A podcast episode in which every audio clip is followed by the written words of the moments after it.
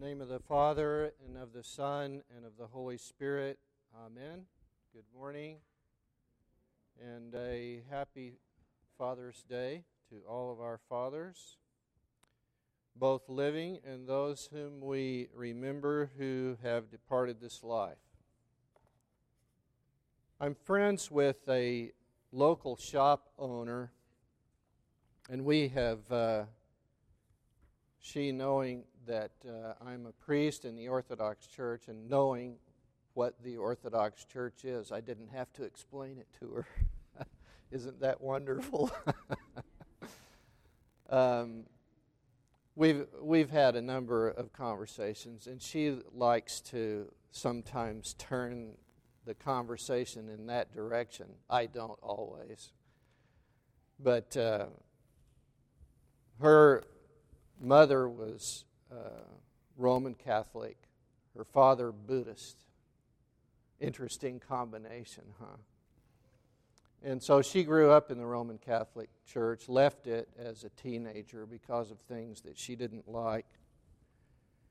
And she says, uh, My basic philosophy comes from the advice that my dad gave me. You just need to find and practice a religion that'll make you feel good about yourself. And, I w- and, and that wasn't happening for me in the Roman Catholic Church. Now, maybe that sounds right. Does that sound right? You just need to find and practice a religion that'll make you feel good about yourself. That sounds right, doesn't it? You know, when I heard it, it didn't sound right. And um, being the usually polite person that I am, I didn't uh, confront it. But it's something that has stuck with me and something that she has repeated to me more than once. And I'm bringing it up again today. These first three gospel lessons after Pentecost are not feel good sermons by any means. The Sermon on the Mount, from which two of them are taken, is about the furthest thing from a feel good sermon that I could possibly imagine.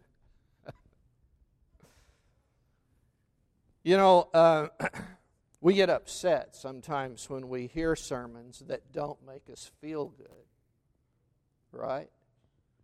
So we've just, I'm assuming we've pretty much admitted here that, that uh, just find and practice the religion that'll make you feel good about yourself is not really a correct statement, but yet I get upset when I hear a sermon that doesn't make me feel good. We like to hear sermons that inspire. We don't like to be challenged in the most fundamental ways. We only want to be challenged in the mind. The Sunday of, uh, of All Saints, we hear this. The, the Lord said to his disciples, Everyone who acknowledges me before men, I will acknowledge before my Father as heaven, but whoever denies me before men I will also deny before my Father who is in heaven. Really? He would really do that? I thought Jesus was nice. He who loves father or mother more than me is not worthy of me. I thought that was what being a Christian was about loving your father and your mother, loving everybody. He knows, uh, but you have to love me more than them. Can he get away with saying that? How audacious. Wait a second. No, he's God.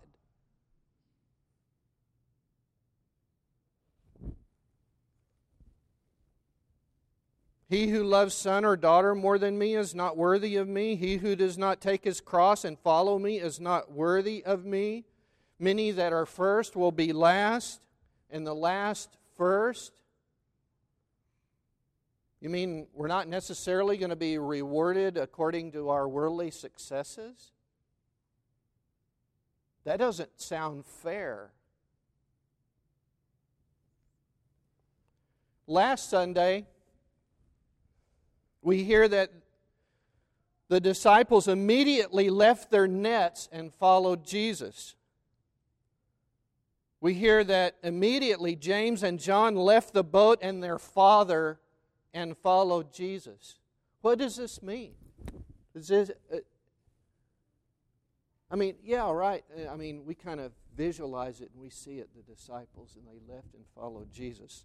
Let me put it a slightly different way but I believe it's the same way. Immediately, the disciples left their nets, that is, they left their jobs, their, their employment, their occupation. They left it and followed Jesus. Immediately, James and John left their boat and their father. What did they leave?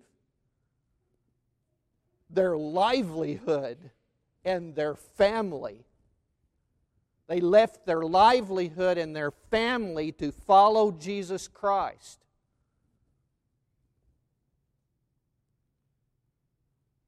Today,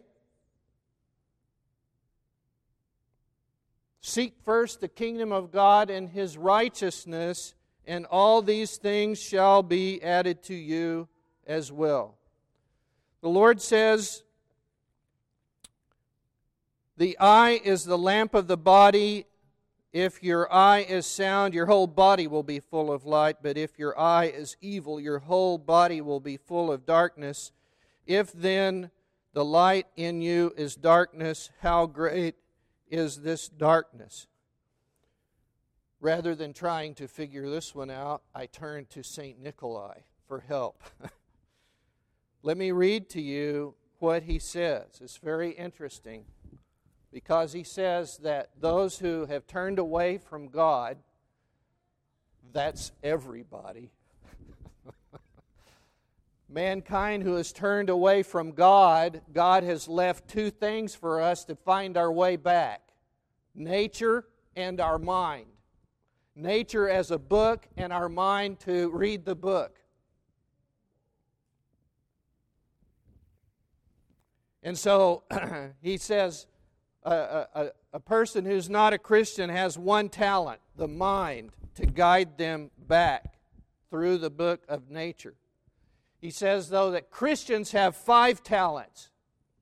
We've been given five things the mind, the Old Testament, the New Testament, the church, and the power of the Holy Spirit.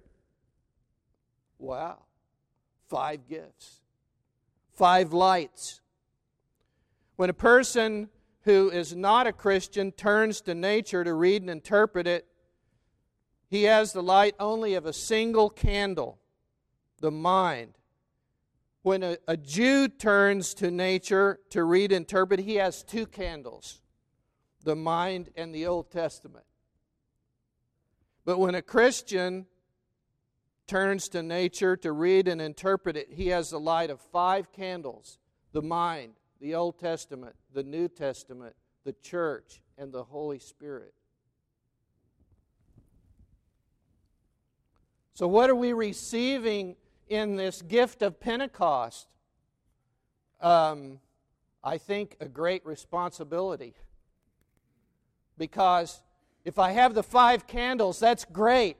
If I don't use them, that's really bad news.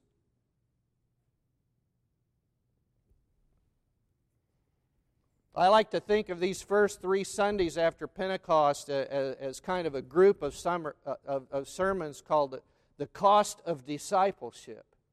What's it going to cost me? You know the answer, don't you? Everything. Everything. He gives an interesting illustration on our responsibility to use these five candles. He says if two men find themselves in the same darkness, Or let, us say a, a, man walks by the light of five candles and then finds them extinguished, he will be in a greater darkness than a man who walks by the light of one candle. When two men find themselves in the same darkness, it is darker to the eyes who one who comes from the greater light. But those who walk by the light of just one candle with a pure and undarkened mind can pierce through the valley of it better than the one with the five branch candlestick. So, if we've been given these five candles, these five gifts, and we don't use it, how great is the darkness within us? This is, this is how I believe St. Nikolai is interpreting this for us and helping us to understand it. And then he says, No man can serve two masters, for he'll hate one and love the other be devoted to one and despise the other. You cannot serve God and mammon. And then he says, Don't be anxious about your life, what you will eat, what you'll drink, your body, what will you put on. The soul is more than food, the body more than clothing. And then he gives all these examples. Look how the lilies and you know the birds of the air are clothed greater than Solomon and such. For the Gentiles seek these things, and your heavenly Father knows that you need them. You mean the ones with the one candle? That's what they're seeking. And I have five candles. You know, if we come back to the beginning after we've read through this gospel lesson, if we come back to the beginning, we begin to understand what he's talking about the eye. And how great is the darkness within us if we don't use the gift of Pentecost if we go seeking after these other things after we've got the five candles. Are you guilty? I'm guilty. I'm guilty. We need to repent today. It's only been three weeks and we've got to already repent? Yes.